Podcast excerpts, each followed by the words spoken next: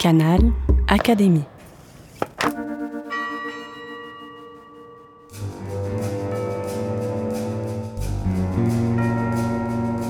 Petite histoire de science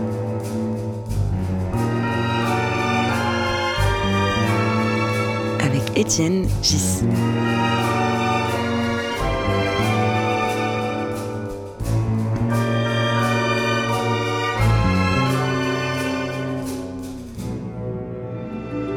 Le podcast de l'Académie des sciences. Aujourd'hui, donc, j'ai le plaisir de parler avec Pierre Léna. Pierre Léna est un astrophysicien très connu, membre de l'Académie des sciences. Le but d'aujourd'hui, c'est certainement pas de faire la liste de tous tes honneurs et prix divers et variés que tu as pu recevoir dans ta vie, euh, ni même de parler d'astronomie ou d'astrophysique, même si tu as, n'est-ce pas, participé en particulier à, à la conception du grand télescope euh, au Chili. Mais moi, ce qui m'intéresserait aujourd'hui, c'est qu'on parle tous les deux, rapidement, de, rapport entre la recherche et l'enseignement, dans les deux sens. J'aimerais que tu, tu m'expliques ce que l'enseignement a apporté dans ta recherche et réciproquement. Alors la première question que je voudrais te poser, c'est depuis quand t'intéresses-tu à l'enseignement? Toujours. Alors toujours, ça veut dire depuis adolescent ou ça veut dire Alors, depuis... J'étais l'aîné d'une famille de six enfants. Et ma sœur, euh, qui était à peine plus jeune que moi, qui a fait depuis des brillantes études de philosophie, euh, nous étions un peu chargés par nos parents, débordés, dans l'immédiate après-guerre, de nous occuper des quatre plus jeunes. D'accord. Et donc, euh, nous avions tous les deux euh, une responsabilité trop lourde à notre âge, hein, euh, mais que nous avons assumé du mieux que nous pouvions. Et nous en avons tiré une passion pour les questions éducatives. Aussi bien toi que ta sœur. Aussi bien. Donc, nous avons tous les deux passé l'agrégation, elle de philosophie, où elle était la première femme classique d'agrégation. Ah. Bon.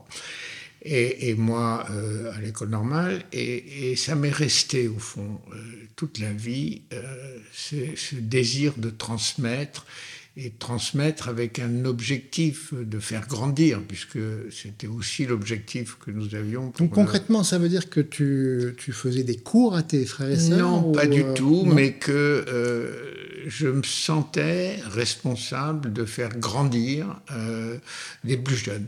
D'accord. Et quand j'ai pu le faire euh, dans mon métier ensuite, euh, euh, c'était même plus important que la science elle-même en tant que recherche. hein.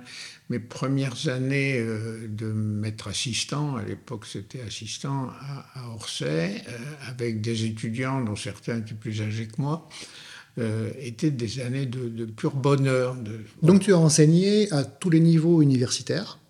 Oui. Par exemple, tu n'as jamais rechigné à enseigner en première année. Non, je l'ai fait et ça, c'était le cas à Orsay. Et, et ça a été le cas dans mes, mes derniers enseignements à, à Paris Diderot, euh, juste avant ma retraite. D'accord. Donc tu enseignais quoi exactement? La physique. La physique Euh, oui, j'ai commencé en enseignant la physique et euh, j'ai terminé en enseignant aussi la physique, alors qu'entre les deux, c'était plutôt troisième cycle. Qui m'intéresse dans ce que tu nous dis maintenant, c'est que quand on parle d'enseignement, tu ne parles pas spontanément, comme je le ferais volontiers, de tes élèves, de tes doctorants, qui euh, c'est aussi une forme d'enseignement. Est-ce que tu pourrais dire quelques mots sur ta conception de l'orientation de, de thèse? Oui, alors ça, ça m'a passionné. hein. Je dois à Evry Schatzman, en 1976, quelque chose qui a changé ma vie. Il était fondateur euh, de ce qui venait de devenir, venait d'être le, diplôme d'études approfondies d'astrophysique, hein, qui, alors que l'astrophysique euh, n'existait pas en France. hein. C'est Pécard et Schatzman, donc. Et en 1976, euh, Schatzman me dit, tu sais, je vais me consacrer à la recherche, bien que professeur. Est-ce que tu peux prendre en charge le DEA d'astrophysique? Et euh, y introduire la dimension qui allait être euh, un peu la, révolution de l'astrophysique dans la deuxième moitié du XXe siècle, c'est-à-dire euh, la place de l'observation et les découvertes, évidemment, que l'espace en particulier et les grands télescopes ont apporté. Je me suis trouvé face à des jeunes passionnés par ce champ scientifique qui s'ouvrait et qui cherchaient leur voie. Ils venaient là parce que l'astronomie ou l'astrophysique les intéressait, mais ils ne savaient pas du tout ce qu'ils allaient faire. Et donc, je me suis trouvé pour des centaines de jeunes un guide pour les orienter, mais aussi pour que ça fasse sens pour eux. Pour chacun avait des profils différents, avec euh, euh, autant d'histoires personnelles, euh, d'histoires éventuellement sentimentales, d'histoires par rapport à leur famille à gérer.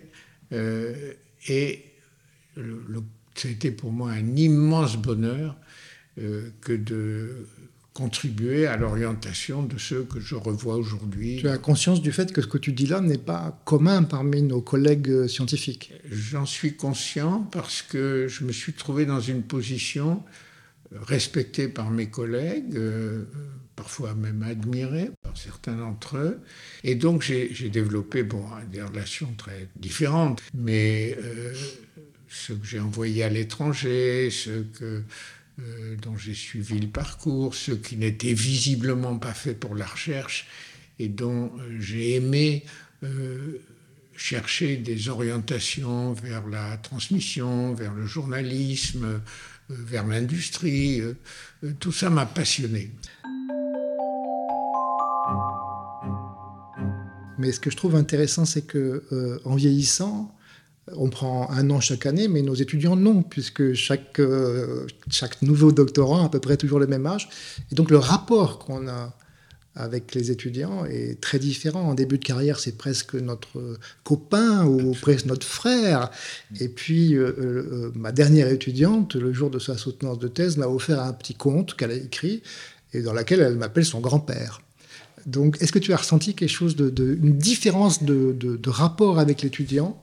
Au fil de la carrière. Et, je l'ai un peu regretté au début, parce que je trouvais que ce mode très égalitaire de relation avec eux me, convenait bien. Ah, bien sûr. Et, puis progressivement, j'ai bien senti que j'étais plus dans la position paternelle, si on peut dire, ou mentor, ou, maître, que, que, dans la première.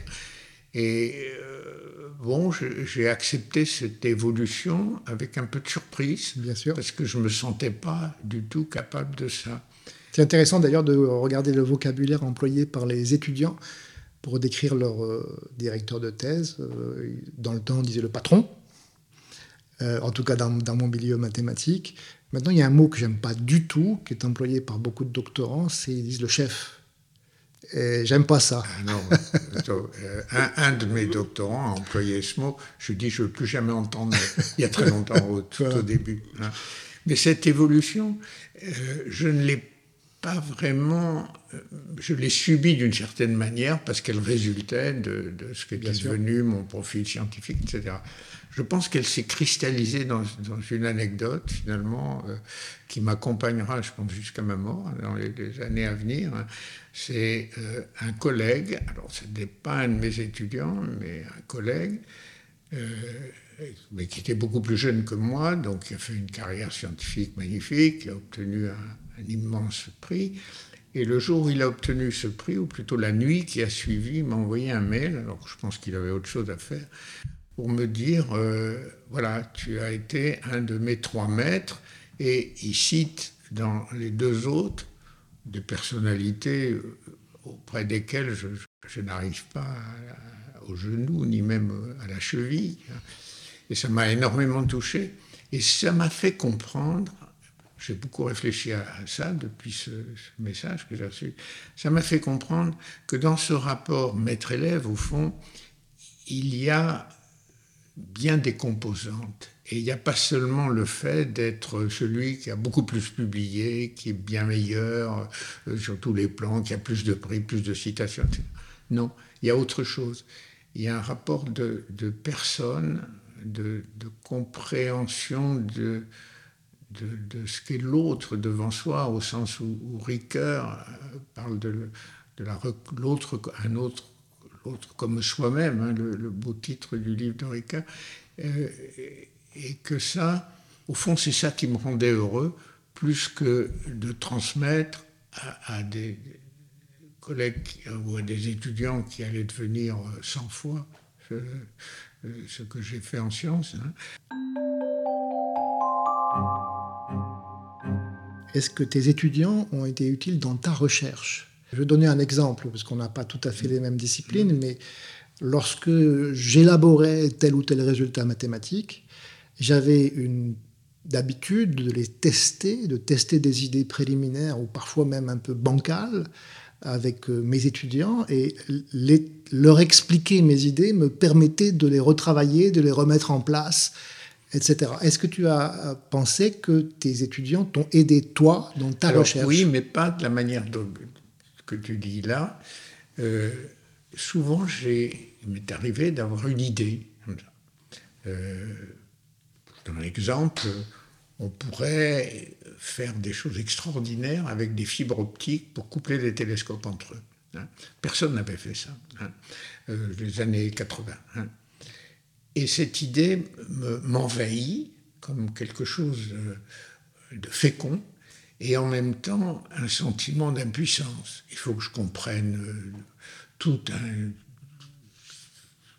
des éléments d'optique que je ne maîtrise pas, je vois bien ce qu'il faudrait regarder, il faut que j'apprenne tous les travaux qui ont été faits là-dessus, jamais j'y arriverai. Donc j'ai deux solutions. Ou bien j'injecte ça dans la tête d'un jeune et je lui dis tu regardes ça, ça pourrait faire un sujet de thèse, mais, euh, mais j'en suis pas sûr du tout, et c'est sûrement casse-gueule. Hein. Euh, mais tu regardes. Et puis, il revient, huit jours plus tard, il me dit Banco, j'y vais. Hein. Il y a un élément de confiance dans sa réponse, bien sûr. Bien sûr hein. Euh, bon, ben d'accord. Alors, on va, on va monter quelque chose ensemble. Alors, il faut trouver un labo d'accueil, il faut trouver un financement, il faut trouver euh, euh, des collaborations autour de ça. Alors, ça, je sais faire. Hein, parce que ça fait appel à mon goût de l'action, finalement. Mhm. Hein, qui est, je suis plus un homme d'action qu'un intellectuel. ça, je le sais depuis très longtemps. Hein.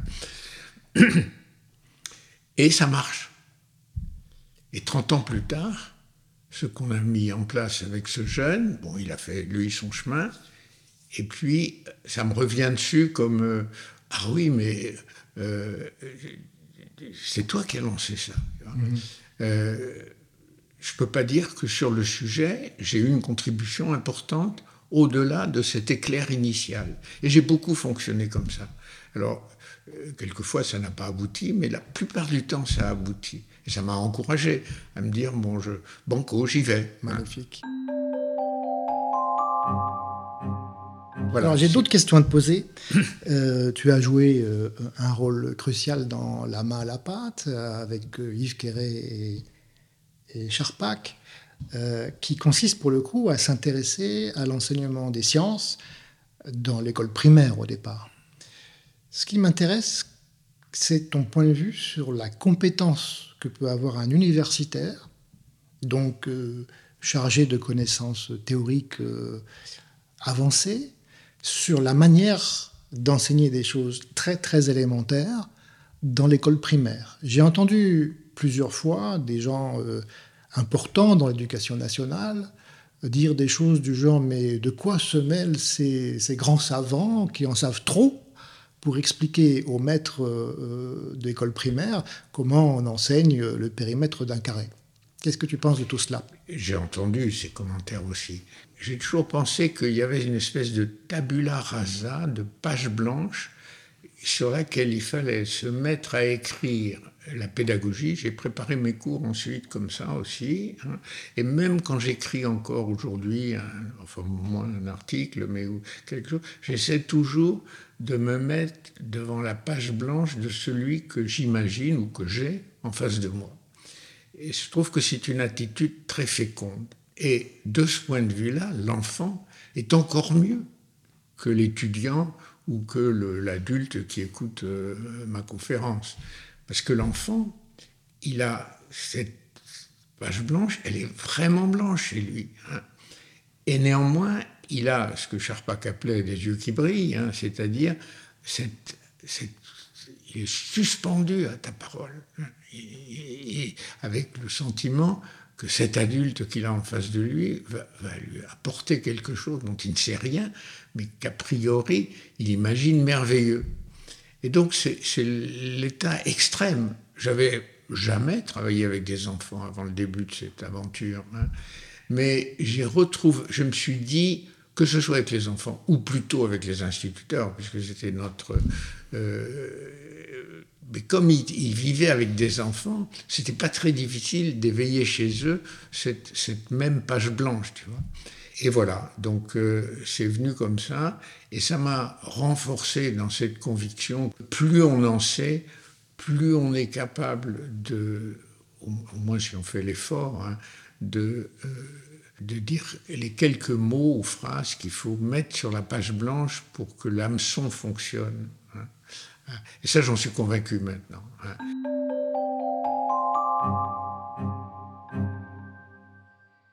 Tous ces jeunes, on les appelait dans le milieu les bébés Léna.